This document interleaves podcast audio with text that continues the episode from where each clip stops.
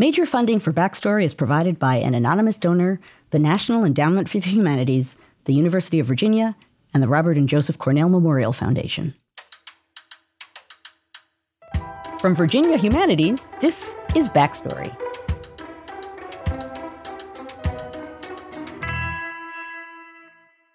Welcome to Backstory, the show that explains the history behind today's headlines. I'm Brian Ballow. I'm Joanne Freeman. I'm Nathan Connolly. If you're new to the podcast, we're all historians, and each week we explore the history of one topic that's been in the news. Let's start this episode off the coast of Chile, near the southern tip of South America, where a great white whale was known to ram boats and terrorize sailors in the beginning of the 19th century. As legend has it, that whale sunk anything that crossed its path, collecting over 100 ships at the bottom of the ocean floor. Joanne, I'm breaking into a cold sweat because I think I read this novel in high school. No, Brian, this is not Moby Dick. We're actually talking about Mocha Dick, a real white whale that's regarded as one of the major inspirations behind Herman Melville's classic, Moby Dick. And although rumors of Mocha Dick struck fear in the hearts of sailors in the whaling industry, it didn't gain widespread prominence until 1839, when an epic account of slaying the albino beast was published in a New York literary magazine, which was read by none other than Herman Melville. When I first heard about Mocha Dick, I was wondering why a white whale would be named for something that we usually associate with chocolate. That's scholar Hester Bloom. But it's the island of Mocha off the coast of Chile.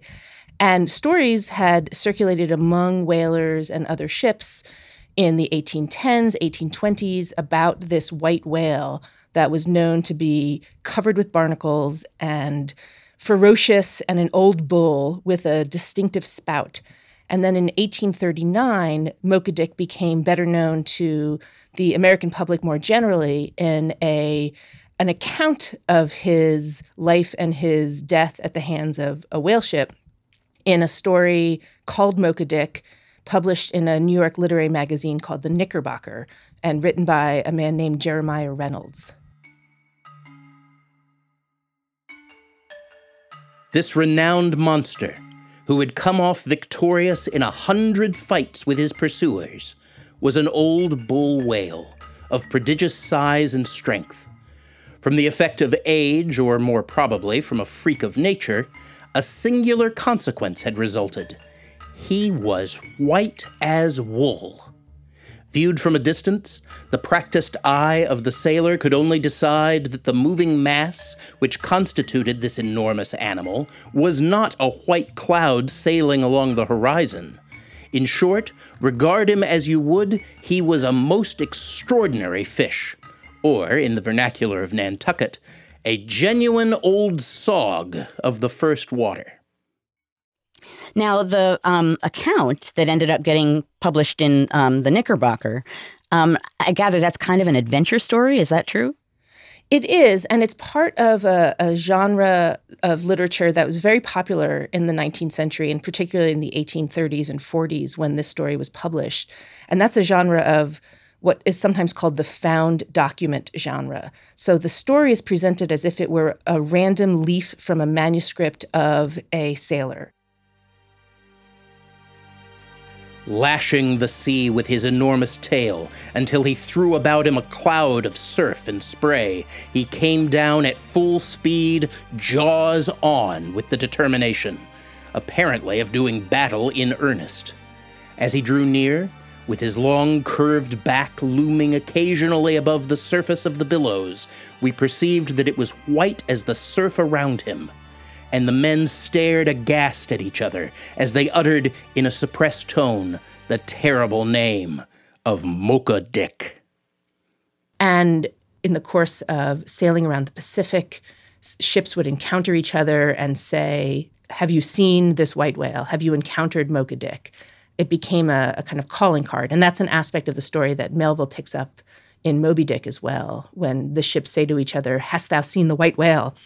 But much of the story then consists of the active, exciting, full-action narration of the mate describing how he and his whaleboat are capturing the whale. And it ends with, their description of their ultimate triumph over this creature. Dick was the longest whale I ever looked upon. He measured more than 70 feet from his noddle to the tips of his flukes and yielded 100 barrels of clear oil with a proportionate quantity of head matter. It may emphatically be said that the scars of his old wounds were near his new, for not less than 20 harpoons did we draw from his back, the rusted mementos of many a desperate encounter. So what, obviously there must be some kind of relationship of one to the other. Did Mocha Dick inspire Herman Melville's Moby Dick? Yes, it's fairly widely acknowledged that Mocha Dick was one of the sources that Melville drew on in writing Moby Dick, which came out 12 years after the Reynolds story was published. And the Reynolds story was published in a New York literary magazine that Melville would have likely read or would have encountered. He was a New Yorker. He was part of or aspired to be part of that New York literary scene. So it's likely that he saw the story. And even if he never got his hands on a copy of Reynolds' story in The Knickerbocker, Melville might have heard the story of the white whale when he himself was a working sailor, which he was for a total of 7 years. Today on the show, we'll be looking at the history of whales and whaling in the Americas. We'll be hearing about the town that made its fortune out of whaling. And we'll be discovering the role that Native Americans played in this mighty industry. And there's so much to say about whales in U.S. history that next week we pick up the tale again. Okay, Brian, are you talking whale tale or story tale? Or both, I guess. Either way, I just put it down, Joanne.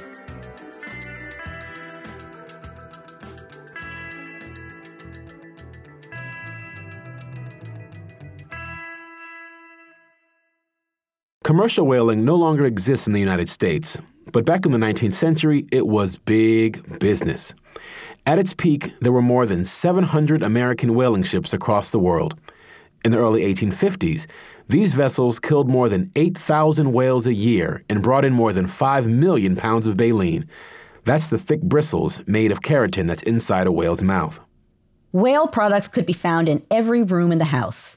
It was used for soap and candles, but also for street lighting and industrial lubricants. The whale was nothing less than the chemical factory of the 19th century. But the whaling industry wasn't just about oil and blubber. It also extended into the culture of whaling communities. For example, women of whaling families often used whalebone as a way to keep their corsets stiff. Ouch. What do you know about that? Ouch, Nathan. Nothing at all. There's also plenty of art depicting the whaling world. The longest painting in the U.S. is actually a piece called The Grand Panorama of a Whaling Voyage Round the World. The longest, really? How long is it? Get ready for this. It's 1,300 feet long. That's longer than the height of the Empire State Building. Wow. This panorama shows different scenes of a whaling trip, from navigating through erupting volcanoes in the Cape Verde Islands to returning home to the port of New Bedford, Massachusetts. Wait a minute, we're talking little local New Bedford, Massachusetts? Yep, that's right. At the height of the whaling industry, New Bedford, Massachusetts was the whaling capital of the world. You can actually go to New Bedford today and see the Grand Panorama. It's a really stunningly beautiful thing drawn by Benjamin Russell, who was a whaleman out of New Bedford. That's Michael Dyer.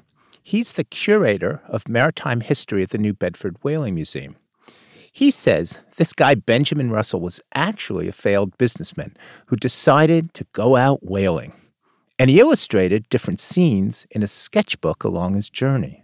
But he came back and he was going to make some money as an artist. He was tapping into the most popular themes of the day as far as keeping the interest of a 19th century public. So he was talking about literary themes like Robinson Crusoe, like the mutiny on the Bounty, like the wreck of the Essex. Dyer says, when Russell painted the Grand Panorama in 1848, New Bedford was bustling. The whaling industry brought in everybody from boat steerers to bankers. The town also welcomed a penniless would-be writer, Herman Melville. In December of 1840, Melville came into New Bedford to climb aboard the Acushnet and go out to sea. He'd go on to write about the thriving port in Moby Dick. In New Bedford, fathers, they say, give whales for dowers to their daughters and portion off their nieces with a few porpoises apiece. You must go to New Bedford to see a brilliant wedding, for they say they have reservoirs of oil in every house, and every night recklessly burn their lengths in spermaceti candles. Yes, business was good in New Bedford. As the whaling industry grew, Dyer says the city became one of the wealthiest in the country. New Bedford was the fourth largest seaport in the USA. Now that's saying something in a maritime culture. So, you know, the USA was a maritime nation. You know, New Bedford was sitting on $46 million on its five banks, you know, in the middle of the 1840s. So how did New Bedford become the whaling capital? What ended up setting it apart from places like Nantucket? I got one word for you, Joanne. Location, location, location. Aha. Nantucket was an island, and New Bedford was on the mainland. It had dense forest on one side and a strong river on the other. But the glory days of whaling didn't last forever in New Bedford. The beginning of the end for the industry came in 1859 with the discovery of petroleum in Pennsylvania. Then, just a couple of years later, the Civil War came along. The Civil War really did affect the whaling industry in that the CSS Alabama, the CSS Florida, these commerce raiders, the Shenandoah, targeted Yankee whalers, and they targeted them on purpose. Antebellum America was a maritime nation. Much of that maritime trade was centered in the Northeast, but all of it depended on lighthouses. And if you could knock out the whalers that were providing the sperm oil to the lighthouses, it could really cripple navigation, commercial navigation. And that was exactly what the Confederate commerce raiders did, was they targeted Yankee whalers. What happens to New Bedford after the Civil War? How does the city respond to the decline of the whaling industry? New Bedford merchants began putting their money into other things. They very shortly after the war, within 5 years of the end of the Civil War, the second biggest textile mill in New Bedford was built. But these textile mills in New Bedford just grew and grew and grew. And so it really changed radically. Smokestacks rising big, you know, 3-4-story brick factories that are, you know, 3 city blocks long. And the people who came into work in the mills were French Canadians. They were Portuguese islanders. There were English, highly specialized English mill operatives who came in. It radically changed the look of the place because the whalers began to dwindle. So obviously, Brian, whaling has a really rich history in New Bedford. But what does it end up meaning to the city today? How is whaling remembered there today? Dyer says you can see the whale door knockers and weather vanes around the town, but there's also some really interesting artifacts that have been collected by the museum. I love museums. What do you got? Well, we talked earlier about the Grand Panorama that's located in New Bedford. Actually, the painting is so long, it can't fit inside the museum. But there's still a lot inside the place that can give you a sense of whaling at its high point. There's huge whale skeletons, old harpoons and spears, and the model of a whaling ship. And on top of all of that, they have the world's largest collection of scrimshaw art. Okay, hold on. You're going to have to help me out again. I know I've heard something about scrimshaw, bone or something, right? That's exactly right, Nathan. Dyer gave a tour of their scrimshaw gallery. Here he is with some more details. Scrimshaw, of course, is very fine work that was done on shipboard during whaling voyages with materials obtained in the fishery, including, you know, the skeletal bones of whales could be cut down nice and thin and joined together into these complex swifts and yarn winders. There could be the teeth of sperm whales that were extracted from the jaw and polished and engraved with all kinds of scenes and pictures copied from magazines and books and ship portraits and all whatever struck the sailor who was doing it. So the scrimshaw provides a wonderful insight into the culture of whaling, around the same time that we're talking in the 1830s and 40s and 50s. Now, scrimshaw isn't just art for art's sake. It also had practical purposes. Dyer says it was often whittled into tools. And like we mentioned earlier, it was even used in women's corsets as something called a busk. So a busk is a stiff piece of material that would go down the front of a lady's corset. And it would, the corsets were designed to keep your figure upright. And whalemen would make these busks and give them to their wives or girlfriends or other female members of their family. But to me they're fabulous because they speak so directly to the maritime culture that these people were living in. It's not just the sailors, it's not just the merchants, it's the entire community. So that, you see a busk like this one where you've got a whale boat with six guys in it, and they're being towed along behind a sperm whale that's spouting blood, and they're getting ready to stab it with a whaling lance. And this is engraved in color on a piece of whale skeletal bone. So this is a piece of whaling art that a man's going to give to a woman to put in her underwear. This is part of the culture, You can spend all day looking at the scrimshaw in this gallery, but there's one piece in particular that stands out.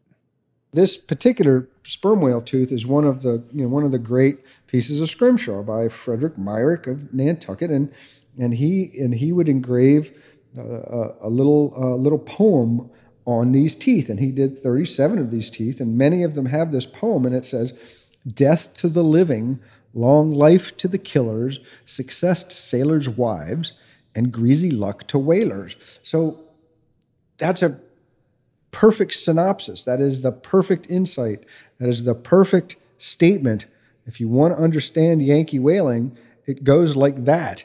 Death to the living, long life to the killers, success to sailors' wives, and greasy luck to whalers.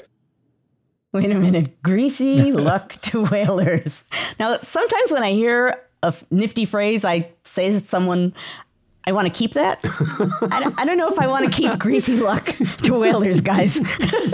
You have good judgment, Joanne. Thank you, Brian. It might seem a bit odd to think of a time when whaling reigned supreme as an industry. But thanks to these artifacts, we can get a glimpse into the story of places like New Bedford. So I want to thank Michael Dyer again and the New Bedford Whaling Museum for giving us this glimpse into the past.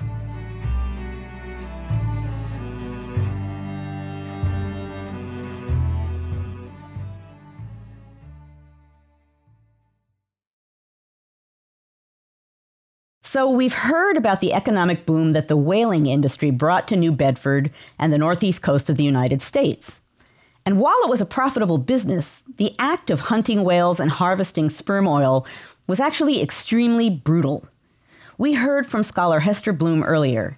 Here, she explains how the dangerous life of whalers was glorified in both Mocha Dick and Melville's Moby Dick. As you may know, whales are much larger than whale ships, and they're hugely larger than whale boats, which were the smaller craft that whalers used to actually hunt whales. If one is not steeped in the history of whaling, one might not realize that the whale ships are the engine that brings the sailors to the site of whales and also processes their blubber into oil.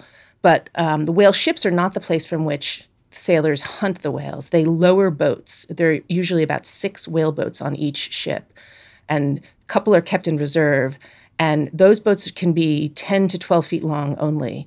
And from those boats, which usually hold 5 or 6 men, the sailors are on the surface of the water. They're just a foot or 2 off the water and facing a whale that can be 10 times their size. I can't actually even imagine how terrifying that would be.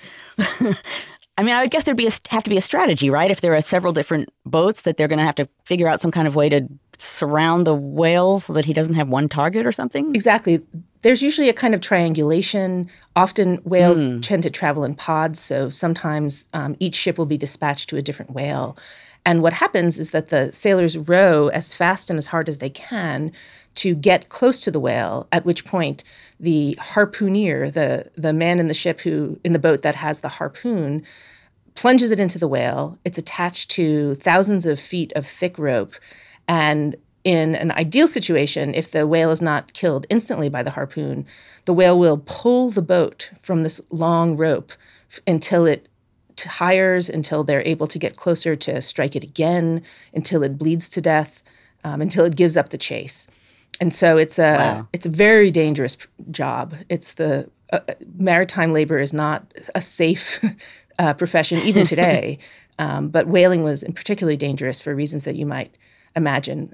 Whales could very easily knock the small boats and knock men out of the boat. They could get tangled up in the whale lines. There are all kinds of accidents that could happen. But what makes the story of Mocha Dick unique, and what in turn makes Melville's Moby Dick different, is that the whale is represented not just in hitting or knocking or disrupting the smaller whale boats, but in targeting the larger whale ship. I see. So particularly dirty, rotten, and nasty whale. Exactly. Who has a mission. And indeed. And a whale that seems to have some kind of sense of agency, that it's targeting the ship, which is not always the circumstances in which hunters or fishermen encounter the natural world. And I'm assuming that both the story of Mocha Dick and the story of Moby Dick are partly capitalizing on the fact that I would assume the sea and whales, in addition to making good stories, are probably foreign climates to many people. So I would assume that that's a place where people could imagine adventures taking place. Is that true, that there was sort of a romance to the sea? There was definitely a romance to the sea. And one thing that's interesting about Moby Dick and Mocha Dick as well is that for all of the huge popularity of sea narratives, of sailor stories, up until Moby Dick and Mocha Dick to a certain extent too, whaling was not necessarily the focus of those sea stories.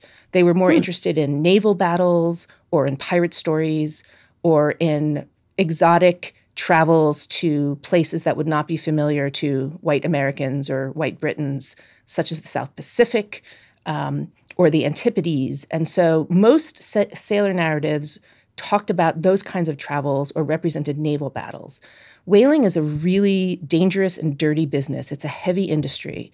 The whales are processed industrially on the ship. They are giant cauldrons that are burning oil.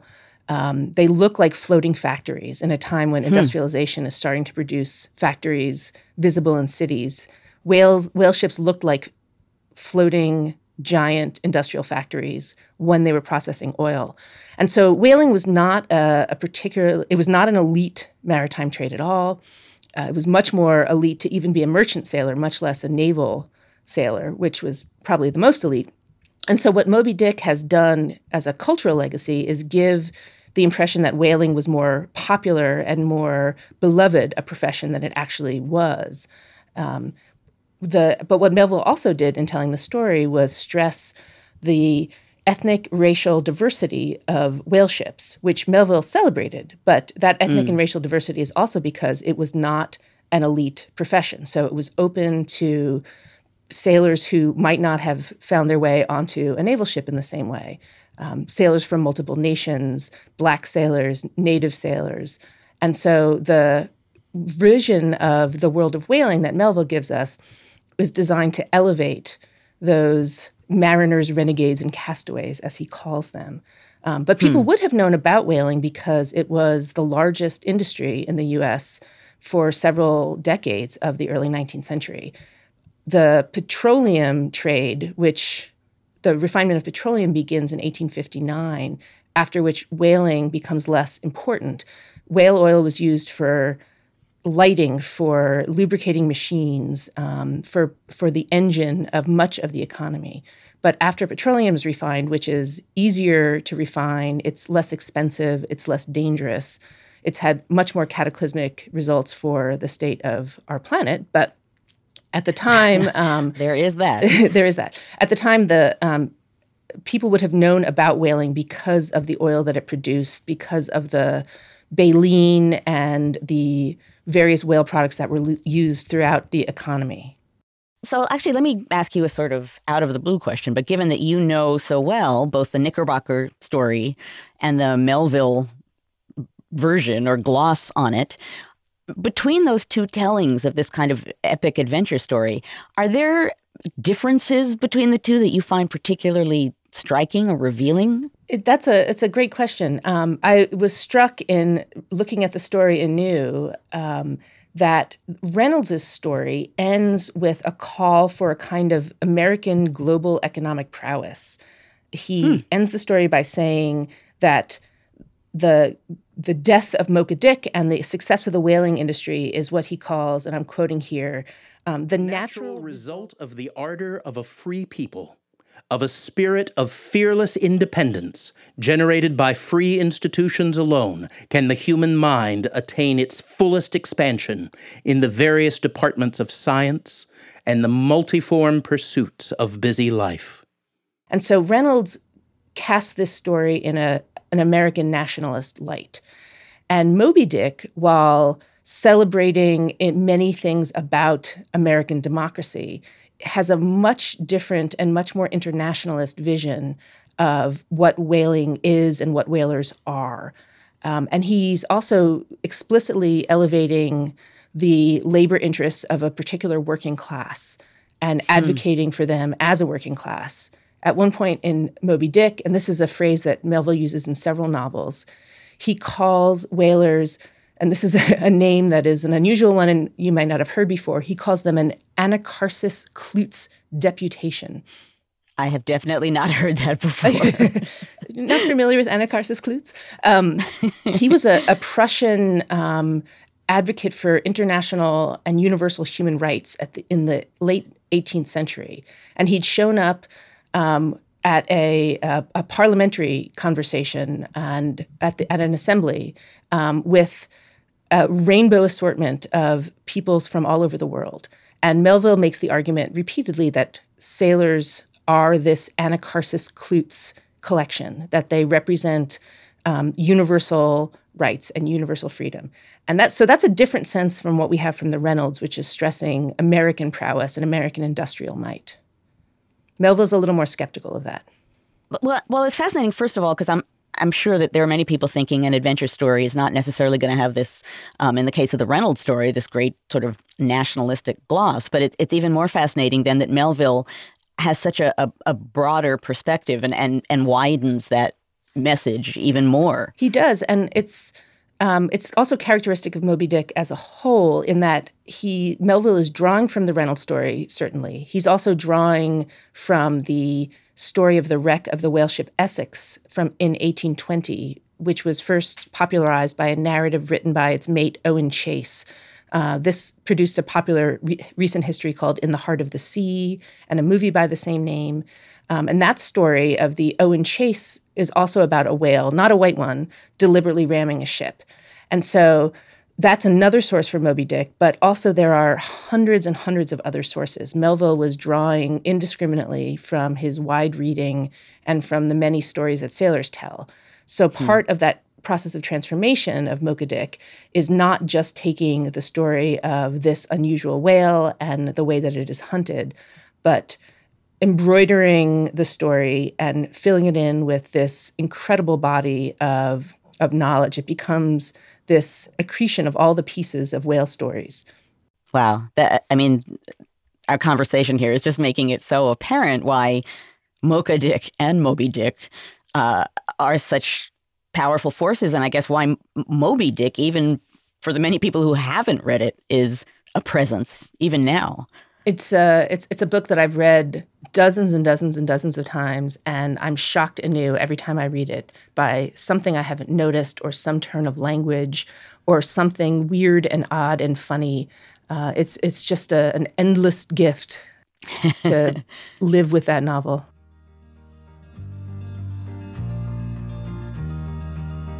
Hester Bloom is an associate professor of English at Penn State University.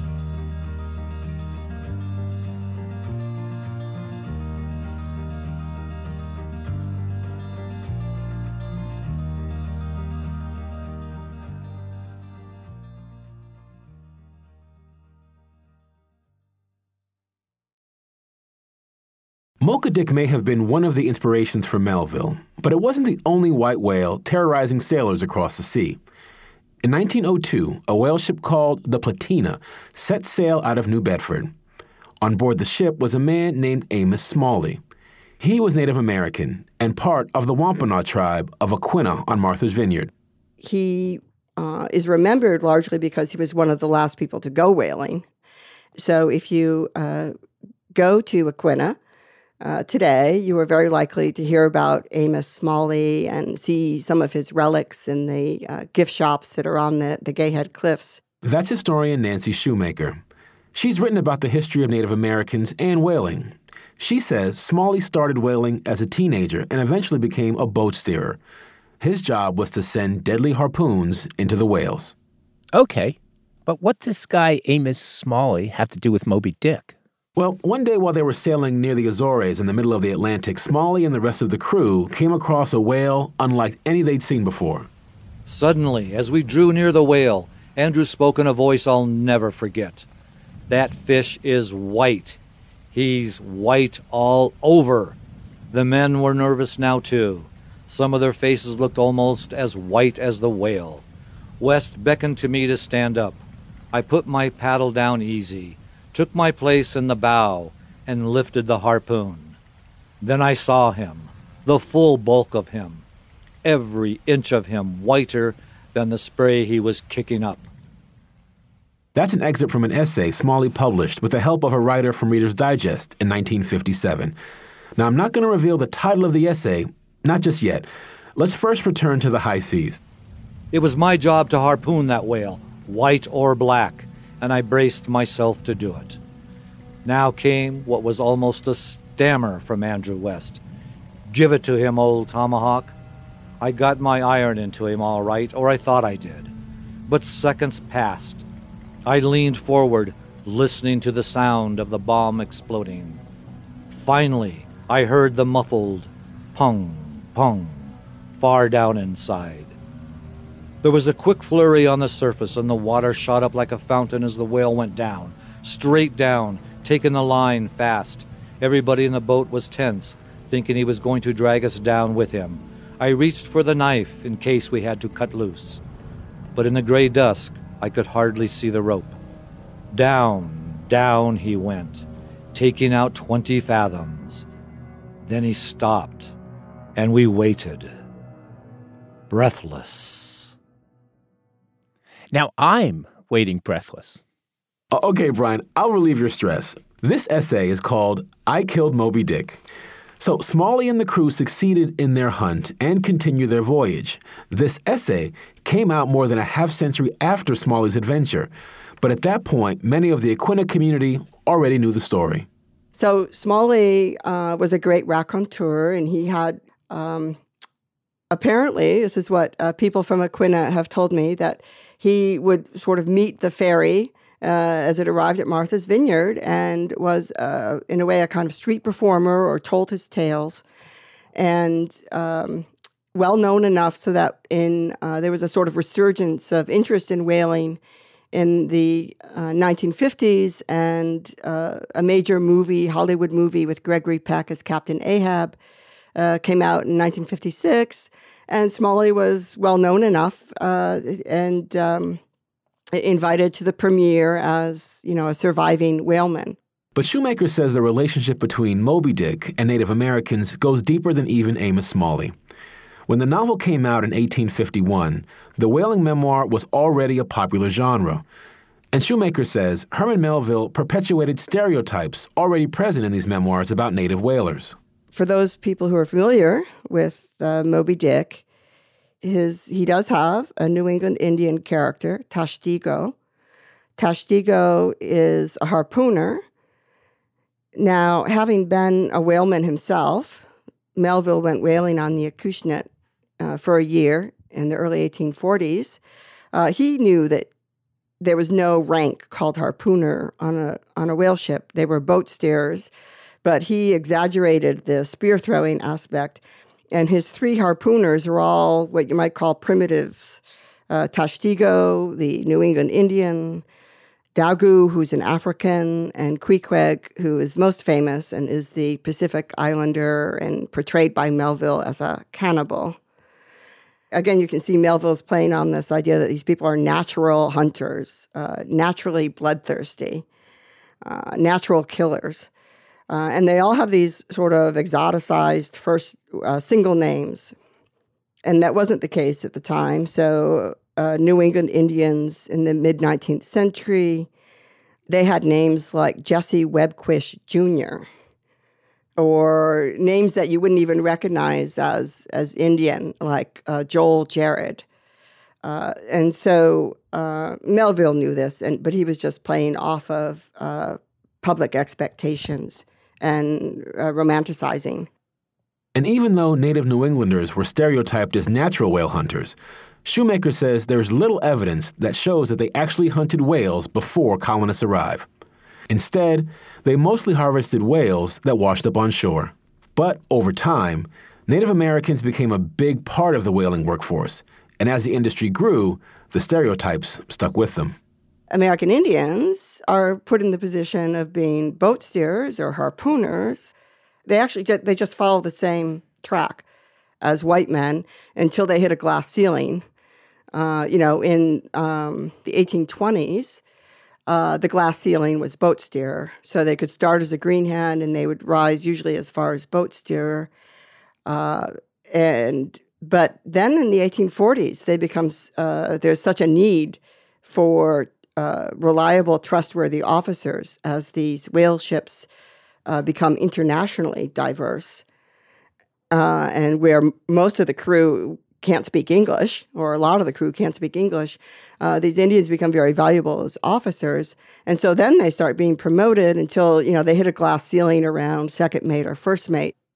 Despite the glass ceiling, whaling still offered a good source of income for some native whalers. Ramona Peters grew up in the whaling community of Mashpee on Cape Cod. She still lives there today as part of the Mashpee Wampanoag tribe. She says years ago, whalers were seen as celebrities in the community. And these men were what would have been millionaires. It was not just middle income at all. In time, it became a real profession and some of our people were sought after, and in which case they made quite a bit of money. And this was this was the only industry in where upward mobility was offered to us as well. But Peter says money didn't always come easy for native whalers. In the early days of the industry, some Native Americans were denied their earnings.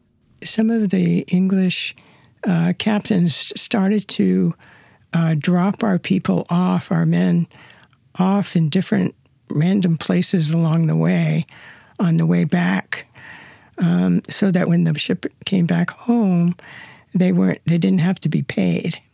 So their lay, as they called it, their lay was not transferred. And when these men finally found their way home, it might take a year or months and months. So our men began to put their lay in their wives' names. And so their wives could show up at the dock and collect the pay. That's an incredible story. I mean, you can almost visualize somebody wandering from, New Orleans or, somewhere in Central America, Yucatan, trying to get back to Massachusetts. Unbelievable. And then the women would, the strategy, it sounds like, that they developed, it was a way for them to exercise some authority over the folks who were overseeing the industry. Right. Correct. These Native men were high-ranking, but on land, we all faced the same level of racism. Today, Peters says whaling has a complicated legacy in communities like the Mashpee Wampanoag. On the one hand, it provided a chance for some people in the tribe to climb the socioeconomic ladder. But at what price? The Wampanoag regard whales as special. But the industry severely lowered their population in New England. Just for example, right whales once flourished in the region, but today they're one of the most endangered species in the ocean. Peters is now part of efforts to ensure that all whales remain safe around Cape Cod. But stories and folklore persist in the community of whaling adventures and famed whalemen like Amos Smalley. Peters recalls the time she ran into the charismatic Smalley one day on the docks. I happened to be there with another grandmother.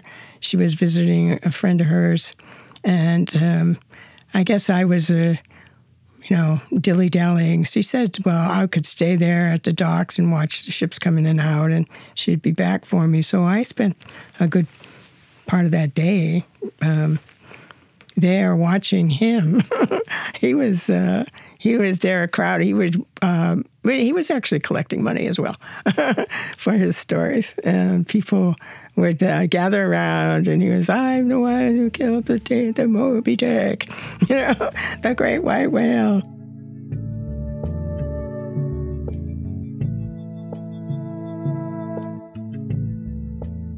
Ramona Peters is a tribal historic preservation officer for the Mashpee Wampanoag tribe. We also talk with historian Nancy Shoemaker. She's the author of many books, including Native American Whalemen and the World, The Contingency of Race.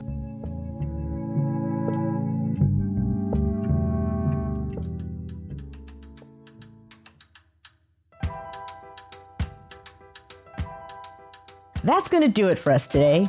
Next week, we've got A Whale on a Train, Women Who Disguise Themselves as Male Whalers, and Brian Sings a Sea Shanty. Do get in touch. You'll find us at backstoryradio.org or send us an email to backstory@virginia.edu. Follow us on Facebook and Twitter at Backstory Radio. Whatever you do, hope you enjoy some greasy luck. Special thanks to our voice actors this week, James Scales and Daniel Two Feathers as Amos Smalley. Backstory is produced at Virginia Humanities.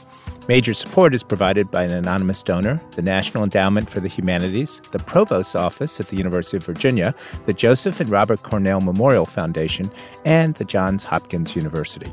Additional support is provided by the Tomato Fund, cultivating fresh ideas in the arts, the humanities, and the environment. Brian Ballow is Professor of History at the University of Virginia. Ed Ayers is Professor of the Humanities and President Emeritus of the University of Richmond. Joanne Freeman is Professor of History and American Studies at Yale University. Nathan Connolly is the Herbert Baxter Adams Associate Professor of History at the Johns Hopkins University. Backstory was created by Andrew Wyndham for Virginia Humanities.